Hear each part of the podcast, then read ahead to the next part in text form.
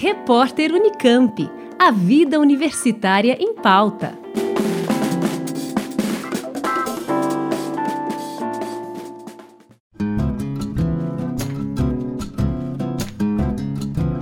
Entre os dias vinte e três e vinte e seis de setembro, a Unicamp cedia o Encontro Nacional da Sociedade Brasileira de Economia Ecológica, mais conhecido como Eco-Eco. O evento, que acontece a cada dois anos e está em sua décima terceira edição, tem como tema: será o Antropoceno a era do colapso ambiental? Pensando uma economia para o planeta Terra. O objetivo é, além de promover um espaço de aproximação e interlocução entre pesquisadores e instituições, divulgar estudos na área e também discutir políticas públicas voltadas para a sustentabilidade ambiental. Trata-se de uma edição especial do evento que celebra os vinte e cinco anos da Sociedade Brasileira de Economia Ecológica. Além disso, segundo os organizadores, o tema é de fundamental importância diante da crise ecológica que a humanidade atravessa, em meio à qual o Brasil, infelizmente, acabou assumindo certo protagonismo por conta de diversos retrocessos na área ambiental.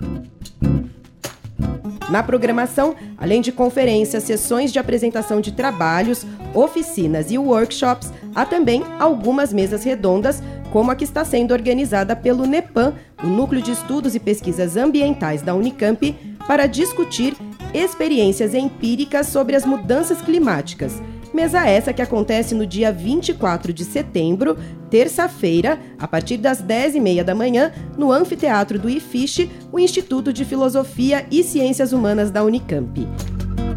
E para contar para a gente um pouco mais sobre esse evento e sobre essa mesa, eu tenho o prazer de receber aqui, no estúdio da Rádio Unicamp, a professora e pesquisadora Leila da Costa Ferreira, que é docente titular de Sociologia na Unicamp e também membro do Conselho Superior do NEPAM e realiza importantes pesquisas e estudos na área da sociologia ambiental, em especial com temas que envolvem sustentabilidade, interdisciplinaridade e teoria social. Bom dia, professora. Muito bem-vinda à Rádio Unicamp. Muito obrigada pela entrevista. Eu que agradeço. É muito, tenho muito prazer em estar aqui e vamos conversar. E é um prazer realmente estar aqui nessa manhã. Professora, é, o conceito central aí dessa edição do Eco-Eco é o antropoceno. Você pode explicar para os nossos ouvintes o que significa esse conceito? Ótimo, é excelente essa pergunta. É, há um grande debate em relação a esse conceito, porque é, ele diz respeito às eras geológicas. E os geólogos, aparentemente, ou num primeiro momento, não estão totalmente é, apoiando que a gente mude o conceito das eras geológicas do planeta, do Holoceno para o Antropoceno. Mas a boa notícia é que vai haver um encontro internacional de geologia em novembro de dois mil e dezenove e parece que os geólogos internacionalmente vão assumir o conceito de antropoceno. Enfim, o que, que significa o Holoceno e o Antropoceno? O Holoceno diz respeito a milhares de anos onde as era, a era geológica do Holoceno ela é caracterizada pelas características naturais biogeofísicas do planeta. O Holoceno é um conceito que foi proposto por vários, vários cientistas internacionalmente. Há controvérsias também no que diz respeito quando começa o Antropoceno, mas vamos dizer assim, para grande parte da, dos pesquisadores e cientistas que assumem o Antropoceno como a nova era geológica do planeta, o Antropoceno inicia-se com a Revolução Industrial. É quando a ação humana interfere no ciclo biogeoquímico do planeta. Ou seja, as mudanças climáticas, por exemplo, são é, consequência das ações humanas. E isso é muito significativo para que esse conceito seja assumido pelos cientistas que acreditam nas mudanças climáticas e que estão muito preocupados com as mudanças climáticas.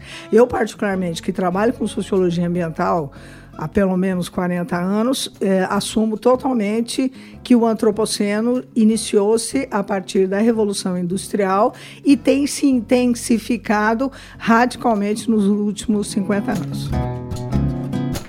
E E essa edição do Eco-Eco é uma edição especial do evento, como eu disse antes, em comemoração aos vinte e cinco anos da Sociedade Brasileira de Economia Ecológica. Qual a importância dessa organização para os estudos e também para as políticas públicas para a área ambiental do país, professora? Excelente, Juliana. É, é, eu não sou economista, eu sou ecóloga e socióloga, e eu fui convidada para fazer parte da comissão organizadora por causa do NEPAM, que é o Núcleo de Estudo de Pesquisas Ambientais, é um núcleo de excelência na Unicamp, e são várias instituições na Unicamp que estão participando da organização da Eco-Eco. O professor Ademar Romero, que é professor titular no Estudo de Economia, foi também coordenador do NEPAM e convidou o NEPAM para que eh, fizesse várias atividades. A primeira foi a mesa que nós vamos conversar daqui a pouco.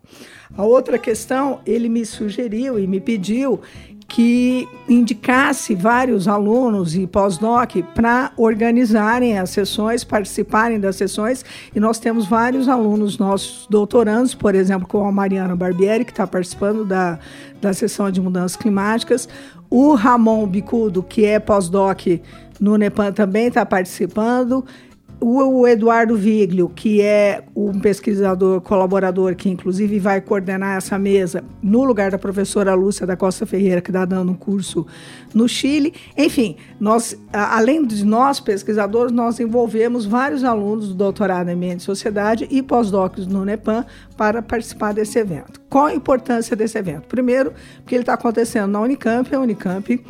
está é, entre as melhores universidades da América Latina. Então, isso é muito importante para a Eco-Eco. Segundo, nós estamos vivendo um momento político no país, e no planeta, obviamente, mas no país, certamente, de um ponto de vista bastante negativo, onde a questão ambiental está sendo é, dramaticamente questionada, né, e todas as nossas agências governamentais têm sido desmanteladas em pouquíssimo tempo, né? Infelizmente, o nosso ministro do Meio Ambiente não é um ambientalista, não é um cientista da área, desconhece totalmente os problemas ambientais brasileiros e dizem que ele está ligado ao agronegócio. Enfim, ele não representa a área ambiental brasileira, nem do ponto de vista da sociedade civil, nem do ponto de vista do Estado, nem do ponto de vista da ciência. Mas ele é, atualmente, o ministro, entre quatro aspas, de meio ambiente. E o que tem acontecido é um desmantelamento de trinta anos de institucionalização da questão ambiental, onde o Brasil saiu na frente em muitas áreas, inclusive na área de mudanças climáticas. Nós temos grandes cientistas brasileiros que fazem parte do I P C C. Por exemplo, o que, Paulo... que é o I P C C, professora? O I P C C é o órgão intergovernamental da ONU, onde a primeira reunião do I P C C aconteceu em mil novecentos e oitenta e oito. É onde é, reúne-se vários cientistas do mundo como um todo para pensar os problemas que dizem respeito às mudanças climáticas, à biodiversidade e assim por diante. A primeira reunião do I P C C foi em mil novecentos e oitenta e oito, já tem trinta e um anos então, e isso significa o quê? Que o I P C C, desde mil novecentos e oitenta e oito, tem acumulado dados para comprovar cientificamente. O I P C C não faz pesquisa, o I P C C compila as pesquisas que estão acontecendo no mundo como um todo, ou seja, as melhores pesquisas do mundo. O I P C C, no início, dizia que havia grande possibilidade que as mudanças climáticas fossem consequência da ação humana. No último relatório do I P C C, que foi em dois mil e catorze, o I P C C diz que veementemente nós temos a certeza absoluta que a temperatura do planeta está subindo de uma forma muito mais acelerada do que o próprio I P C C imaginava e que isso é consequência da ação humana. E nós temos vários cientistas brasileiros, climatólogos e outros cientistas também que participam do I P C C de uma forma muito significativa. Por exemplo, Paulo Artaxo, da U S P, é um dos maiores climatólogos do mundo, é um, uma das pessoas que é mais citada no mundo na área, é brasileiro. Carlos Nobre é brasileiro. É, assim, modestamente, eu faço parte do Earth Systems Governance, que é um pouco as dimensões humanas das mudanças climáticas. Eu sou uma das poucas latino-americanas que fazem parte desse órgão governamental, interna- órgão não governamental internacional.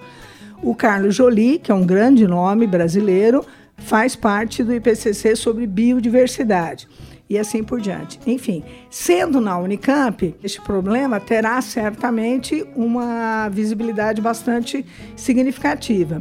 E mais do que isso, as mesas e as palestras todas estão correlacionadas com todos esses problemas que eu estou citando aqui: mudanças climáticas, biodiversidade, migrações, desigualdade social, globalização. Então, assim, a organização do evento estava muito preocupada com que fosse um encontro científico de alto nível, mas que, ao mesmo tempo, tentasse refletir criticamente com tudo que está acontecendo no país e no planeta. Eu acho que vai ser um grande evento e eu parabenizo o Instituto de Economia, o Instituto de Filosofia e Ciências Humanas, o NEPAM, dentre outros, por estarem organizando esse evento aqui na Unicamp. Professora, e essa mesa que o NEPAM está organizando tem como objetivo mostrar como as mudanças climáticas podem ser consideradas o exemplo mais representativo das alterações ao longo desse período que a gente estava comentando no início, que se chama, né, tem recebido aí o nome de Antropoceno. Que tipo de experiências vocês e os outros pesquisadores que participam dessa mesa vão trazer para o debate? É, nós tivemos a ideia de, primeiro, fazer uma mesa totalmente interdisciplinar. Eu sou socióloga e vou falar sobre a minha última pesquisa, que é financiada pela FAPESP, que é a pesquisa sobre a, as dimensões humanas no Antropoceno sobre as mudanças climáticas. E eu tenho estudado o Brasil, obviamente, a vida inteira. Mas nos últimos dez anos eu tenho estudado também este problema, tanto na China quanto em alguns países africanos.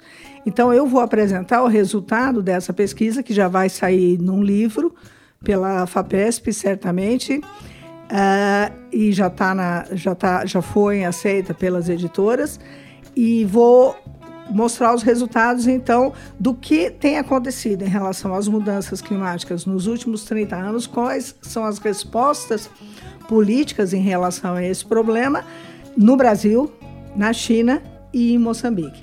Ao contrário do que se imagina, o Brasil, depois de, com a eleição desse novo governo, é, nós estamos vivendo um grande retrocesso em relação à questão ambiental. A China, ao contrário, tem investido fortemente nas políticas ambientais, tanto no nível local, como no nível nacional, como no nível regional. Eu e os, os meus alunos, o meu grupo de pesquisa, tem ido à China em vários momentos e em várias vezes. E é, assim, é visível, é impressionante o que tem acontecido do ponto de vista positivo em relação ao problema ambiental na China. Por exemplo, eles estão é, reflorestando a China como um todo. É, é, assim, é impressionante quando você vê o trabalho que eles estão fazendo. Não só eles estão pagando para que os camponeses reflorescem as suas áreas que foram desmatadas, mas como eles puseram o próprio exército chinês para plantar na, na China inteira. Então, o reflorestamento vem desde lá da Mongólia até o sul da China. E a China é realmente o país que mais polui no mundo? Como se costuma ouvir por aí? Então, é, a China é o maior emissor de gás de efeito estufa quando você compara com outros países. Era os Estados Unidos, agora a China ficou em primeiro lugar. Mas, mas, há um dado que é muito significativo, que eu sempre coloco nas minhas, nas minhas falas, quando você faz em termos percentuais, não. Né? Em termos percentuais, os Estados Unidos são os maiores É, emissores de gás de efeito estufa. A Grã-Bretanha é um país importante nas emissões de gás de, de efeito estufa, a Índia também, e a China vem depois. E então, assim, em termos percentuais, existem outros países também que têm é, emitido gás de efeito estufa. Mas por que, que eu escolhi esses três países para trabalhar? Porque, do ponto de vista geral, a China é o país que mais emite gás de efeito estufa. O Brasil é o sexto país que emite gás de efeito estufa. E Moçambique não emite absolutamente nada. Moçambique é um país africano, é um país que tem problemas seríssimos de resíduos sólidos, de poluição do mar, enfim, mas ele não emite nenhum gás de efeito estufa. E você tem acompanhado, você como jornalista, os efeitos extremos que têm acontecido em Moçambique. O ciclone Aidai, por exemplo, e o ciclone que veio logo depois do Aidai. Então, o que eu estou tentando mostrar nessa pesquisa é que os países mais pobres, eu estou estudando o sul do planeta, né? Falando dos, desses três países, Brasil, China e Moçambique. Mesmo no sul do planeta, o país mais pobre, para além do Brasil e da China, é Moçambique. E ele, historicamente, do ponto de vista da história ambiental, ele tem muitos eventos extremos, mas não na envergadura e na rapidez com que tem acontecido nesses últimos cinco anos. Ou seja, os climatólogos têm dito que o, o Aidai e outros ciclones que têm acontecido recentemente são consequências das mudanças climáticas. Ou seja, o que eu estou querendo corroborar com essa pesquisa é o que essas pesquisas internacionais têm mostrado, é que os países mais vulneráveis às mudanças climáticas são os países do sul do planeta e, além disso, O, dentre os mais vulneráveis, certamente os países pobres serão os que serão mais atingidos, não só porque tem problemas de adaptação, porque economicamente não tem condição de responder a esses eventos extremos, e também porque as populações moram em situações de vulnerabilidade. Você viu, recentemente, Chicago estava apresentando... Eu já fui várias vezes. Chicago é frio no inverno, mas nunca eu vi nada parecido com o que esse ano. Chicago tinha menos, é, me parece, eu, eu, eu tenho quase certeza, menos cinquenta e três graus Celsius no inverno do ano passado. Isso é um absurdo. Extremo. Ninguém consegue sair na rua com menos cinquenta e três graus Celsius. E nesse mesmo dia, Buenos Aires apresentava mais quarenta e três graus Celsius. Então, assim, os eventos extremos, eles ocorrem no mundo como um todo. Só que, obviamente, os países do norte têm mais cons- condições econômicas e sociais e políticas de responderem a esses eventos extremos. Agora, se o planeta continua investindo nessas ações extremas de mudança climática, É, cidades, por exemplo, como Nova York, serão totalmente atingidas, né? Todas as cidades litorâneas do mundo serão totalmente atingidas, mas em termos de países, os países do sul serão mais, mais atingidos. Um exemplo disso, que os países do norte serão menos atingidos, é que a própria Rússia, por exemplo, ela, é, com o aumento da temperatura, a agricultura na Rússia será beneficiada. E a agricultura brasileira não terá condição de sobreviver a um aumento significativo de temperatura. Nós temos vários pesquisadores aqui na Unicamp que mostram isso. Inclusive Jurandir Zulu, que também... Do Cepagri, é, né? Do Cepagri, também professor do doutorado em Ambiente e Sociedade. Então, assim, é muito preocupante. É muito preocupante. E os demais pesquisadores da mesa vão trazer ah, desculpa, que pesquisas? Desculpa. Então, o Philip Forsyth é um grande nome, é um grande estudioso, ele é do INPA e ele é um grande estudioso sobre a Amazônia. Então, ele vai trazer toda a sua experiência e toda a sua vivência em relação às pesquisas que ele tem na Amazônia, que são de anos e anos e anos. Ele é um professor titular também, mas ele vai enfocar nesta mesa a questão das mudanças climáticas, ou seja, ele vai botar o dedo na ferida em relação à questão do desmatamento, né? Mostrando e corroborando com a gente que os dados do INPE estão totalmente corretos. É, a NASA corroborou os dados do INPE, mas nem precisava disso, e o Philip Forsyth, então, vai É, fazer um, um... Aliás, ele é um dos, dos, um dos palestristas principais do evento. Sim. Ele vai dar uma, uma palestra principal e vai participar da nossa mesa. Na palestra principal, ele vai dar uma visão mais geral sobre a Amazônia. E na nossa mesa, ele vai trabalhar a questão das mudanças climáticas. O Wagner Ribeiro, ele é geógrafo, ele é do Procan, da U S P, e é um, um cientista muito interessante, é um grande colaborador nosso no, no NEPAM, e ele trabalha com a questão das relações internacionais. Então, ele vai dar um pouco esta ênfase. Então, você vê, eu falo de experiências empírica, empíricas em três países, o Philip Forsyth fala sobre a Amazônia, o Wagner retoma a questão das relações internacionais e como os diferentes países têm é, sido atingidos pela questão das mudanças climáticas. E, por fim, o Davi Lapola, que é do NEPAM e do Cepagri também, e professor também permanente do doutorado em meio de sociedade nosso, do NEPAM, vai falar um pouco das pesquisas que ele tem sobre mudanças climáticas em cidades brasileiras.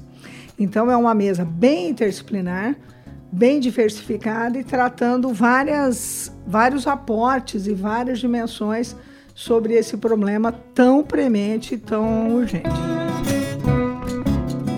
Professor, a gente sabe que o ser humano tem um grande potencial de adaptação às mais diversas condições de vida. Você acredita que no ritmo que a gente está, em relação a essas questões que a gente está conversando, a humanidade vai conseguir se adaptar a temperaturas mais altas, a maior incidência de grandes desastres naturais, por exemplo? Essa pergunta é uma pergunta fundamental e que nós que trabalhamos com mudanças climáticas, ela sempre pinta. Eu, assim, depende do meu humor. eu, assim, eu sou uma pessoa relativamente otimista. Mas dado tudo que está acontecendo, por exemplo, no caso brasileiro, eu tenho ficado um pouco assustada com tudo isso e eu tenho dito que se nós não agirmos muito rapidamente, muito rapidamente, não adianta só o Brasil agir, tem que ser uma questão internacional de verdade, né, de verdade. Se nós não agirmos muito rapidamente, eu não vejo É, possibilidades de adaptação em relação aos eventos extremos que irão acontecer de uma forma mais recorrente a curtíssimo prazo e já acontecem agora. Mas, por outro lado, existem outros cientistas que têm uma visão mais otimista em relação a essa questão. Eu uso um, um autor, um sociólogo germânico, que infelizmente faleceu recentemente, que é muito interessante, o Ulrich Beck, que no último livro dele, antes de morrer, porque a morte é... é elucidativa, né? Ele era um cara muito pessimista, muito pessimista em todos os... Ele tem vinte livros publicados fantásticos, mas o último livro dele, que se chama Metamorfose, ele diz o seguinte: as mudanças climáticas são tão dramáticas para a sociedade contemporânea e elas serão tão é, recorrentes que a humanidade vai frear o seu processo de desenvolvimento e o seu processo de crescimento, porque é que nem o caso da China. Não é que a China se tornou um país, ah, e agora somos todos ecológicos. Não. O Estado chinês assumiu a questão ecológica como a questão fundamental, a questão ambiental, porque está muito caro para o Estado chinês manter o seu nível de poluição. Enquanto havia uma pressão internacional muito grande para que a China eh, controlasse a sua poluição, a China não se movia, a China dizia, não, nós queremos crescer, nós queremos nos desenvolver, nós vamos pagar o preço. Só que as pessoas não respiram mais nas cidades chinesas, né? Ah, os idosos não conseguem mais sobreviver, as crianças não conseguem mais Aquela sobreviver. Aquela imagem das pessoas andando, assim, naquelas multidões, sempre com máscara, sempre, é, é isso, isso mesmo. mesmo. É a realidade. É isso, é a pura, e essas máscaras não adiantam absolutamente nada, né? Mas as pessoas usam porque... É, é o mínimo. Assim, é o que elas podem fazer para se proteger ali. Exatamente, exatamente. Mas o fato é que as pessoas não conseguem mais respirar. E o Estado tem pago, né, muito, muito dinheiro, né, em política pública, em saúde pública, para que o trabalhador continue a trabalhar. As escolas fecham na China, em Pequim, em Xangai, nas grandes cidades, várias vezes por semana, porque as pessoas não podem respirar, então as pessoas se trancam em casa. Então, assim, você vê que a, a, a responsabilidade sobre a ação começa a ser é, feita porque, economicamente, isso está ficando inviável. Então, o que o Beck está falando nesse último livro é exatamente isso, de que mesmo os, nega- os pessoas como Trump e como Bolsonaro, que negam as mudanças climáticas, vai chegar um ponto que essas pessoas vão perder tal espaço porque não conseguirão mais questionar, né, os efeitos das mudanças climáticas, porque nenhum país sobreviverá economicamente em relação a esses eventos extremos. Então, o que esses autores estão dizendo é que é como o Holocausto na Segunda Guerra, né? O Holocausto nunca mais. Né? Então, mudanças climáticas nunca mais. Quem sabe? Quem sabe? E é possível, né, a gente recuperar uma normalidade climática Não. de décadas atrás? Não. Não. O que máximo que Não. a gente vai conseguir tomando as medidas que os cientistas... É nos adaptar vão... e minimizar Né? Por exemplo... Ou se... frear o avanço também. Exatamente. Não, frear o avanço tem que ser feito. Tem que ser feito ou será tarde demais. Ou, por exemplo, Já essa... é tarde demais, professora? Alguns autores dizem que sim. Alguns autores dizem que sim. Que vai ser muito... Porque assim, a Terra, o planeta Terra, vai certamente se adaptar e sobreviver. O que não vai sobreviver é uma grande parcela da população, né? E vários países, ou seja, a geofísica do planeta será modificada com o aumento da temperatura. Então, assim, a espécie humana que está em, em perigo, né? O planeta Terra certamente já sofreu outras, outros eventos climáticos extremos e sobreviveu. Mas nós não sobreviveremos.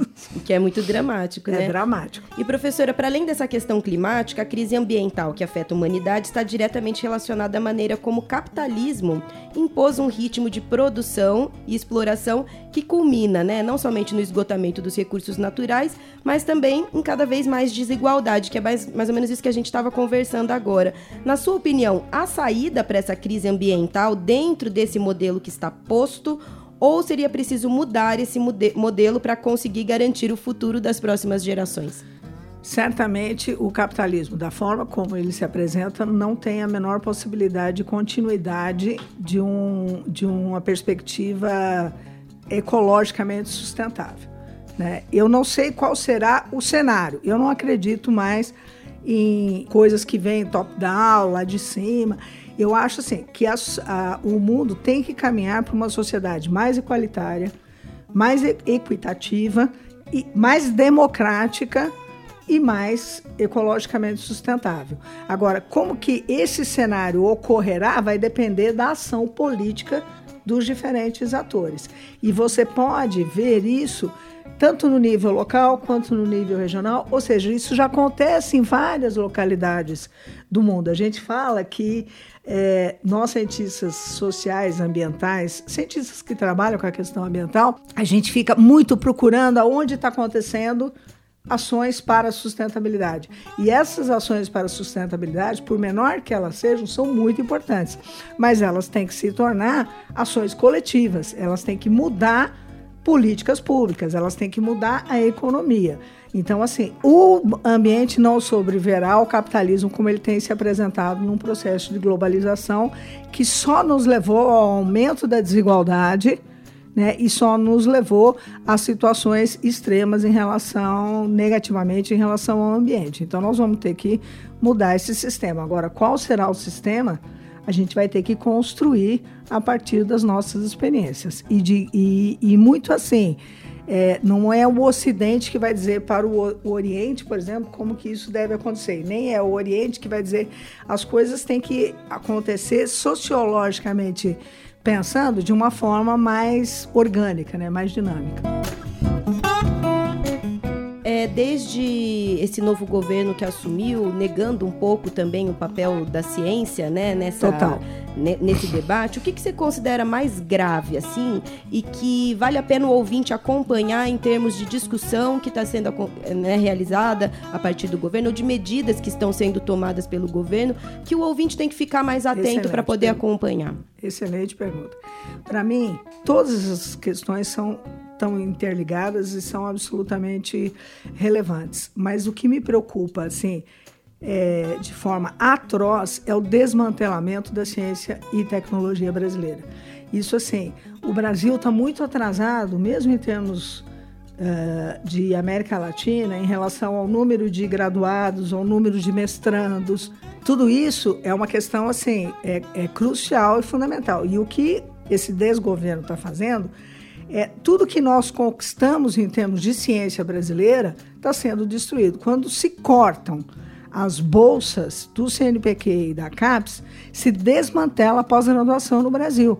E sem pós-graduação no Brasil não existe pesquisa, não existe ciência. Eu não, não tenho muito tempo para dar palestras assim longe aqui no Brasil, porque tem uma agenda meio pesada. Mas eu estou fazendo questão de ir, de participar, de falar, porque eu estou muito preocupada com o que está acontecendo. Eu acabei de chegar do sul do Espírito Santo, de São Mateus, que é bem longe, e a garotada lá fez um evento sobre é um, um grupo lá de biólogos, e eles fizeram um evento, me convidaram para dar uma palestra principal, e eu fiz questão de ir. E assim, a situação das federais é dramática. Com o calor, que eles estão no sul do Espírito Santo, estão grudados na Bahia, né? O calor já está assim, infernal. Não tem faxineira mais, não tem ar-condicionado, não tem mais nada, não tem mais nada. E eles não param, eles continuam estudando, eles são de uma carência impressionante. E isso tem atingido, inclusive, as grandes universidades brasileiras, como a U S P, a Unicamp e a Unesp. Agora, o NEPAM teve algum tipo de corte nesses e... cortes recentes? Então, nós estamos preocupadíssimos, preocupadíssimos, porque a sinalização é que os alunos que defenderem, nós somos nota seis na CAPES, nós somos um centro de excelência internacional, né? O doutorado em ambiente e sociedade. Mas a sinalização da CAPES na semana passada é que quem defender a tese de doutoramento, essas bolsas não voltam para o programa. Ou seja, nós vamos defender, até fevereiro do ano que vem, sete doutorandos defendem as teses brilhantes, absolutamente brilhantes, foram para o exterior. A gente investe muito que os nossos alunos façam seis meses em qualquer país do mundo, do nível da Unicamp para cima. Todos esses meninos e meninas estudaram no exterior, estão fazendo teses brilhantes que, com artigos internacionais de impacto, com livro publicado. Essas bolsas, segundo a sinalização da CAPES, não voltam para o doutorado em ambiente e sociedade. Isso é o caos. E como isso impacta as pesquisas em andamento, os projetos do NEPAM? Nó, é, muito boa pergunta, excelente. Porque o que, que, que, são, o que, que é a pós-graduação? O aluno entra, na, na maior parte desses programas internaciona, internacionalizados e de ponta no Brasil, o aluno sempre entra nas pesquisas dos docentes. Então, assim, se eu não tenho, eu tenho uma pesquisa em andamento financiada pela FAPESP, por exemplo, mas eu não tenho aluno que trabalhe na minha pesquisa porque ele não tem bolsa, como é que eu sustento uma pesquisa sem equipe? A pesquisa não existe, né? O meu grupo de pesquisa tem chinês, tem alemão, tem os brasileiros, tem gente, tem haitiano, tem moçambicano, mas todos eles têm bolsa. Todos, se não, nós não oferecemos essas bolsas para esses alunos, eu não posso fazer pesquisa, né? A minha pesquisa se desmonta, porque a minha equipe não existe mais. Então, estou dando um exemplo pessoal, mas isso é, são todos os pesquisadores do Brasil inteiro. Então, a situação é realmente muito preocupante, muito preocupante. E as associações científicas que a senhora, né, faz parte, internacionais de pesquisa, como estão vendo esse momento também do Brasil, tanto em relação a essa crise ambiental, é, quanto em relação a essa crise da ciência e da pesquisa? Estão preocupadíssimos, estão preocupadíssimos. Não só porque o Brasil é importantíssimo do ponto de vista global, né? Nós somos um país multicultural, nós somos um país multidiverso, nós temos a floresta amazônica, nós temos a Mata Atlântica, uh, enfim. Nós somos um país enorme, com uma população enorme. Então, assim, nós somos um país muito importante no mundo, no mundo. Então, assim, o desmantelamento da ciência, o desmantelamento da problemática ambiental está estarrecendo os cientistas dessas organizações internacionais. E nós temos recebido muita solidariedade.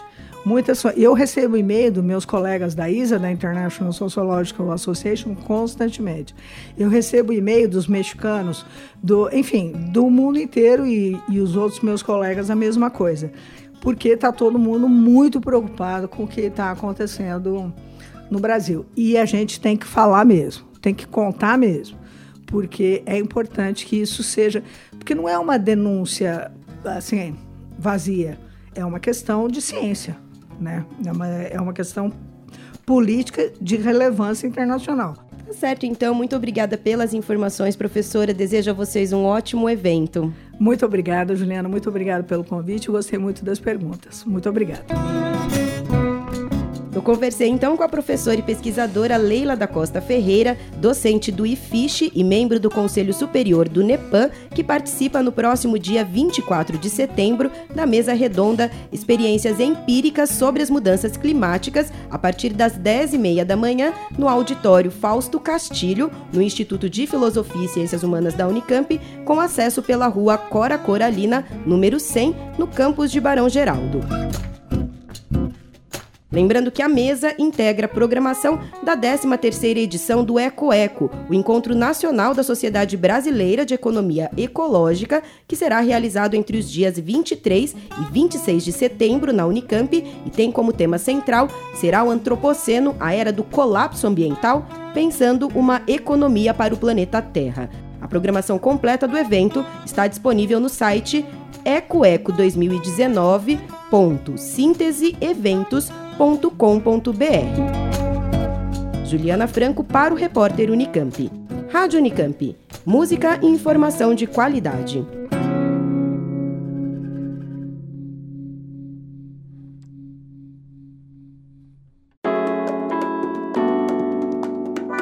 Repórter Unicamp, a vida universitária em pauta.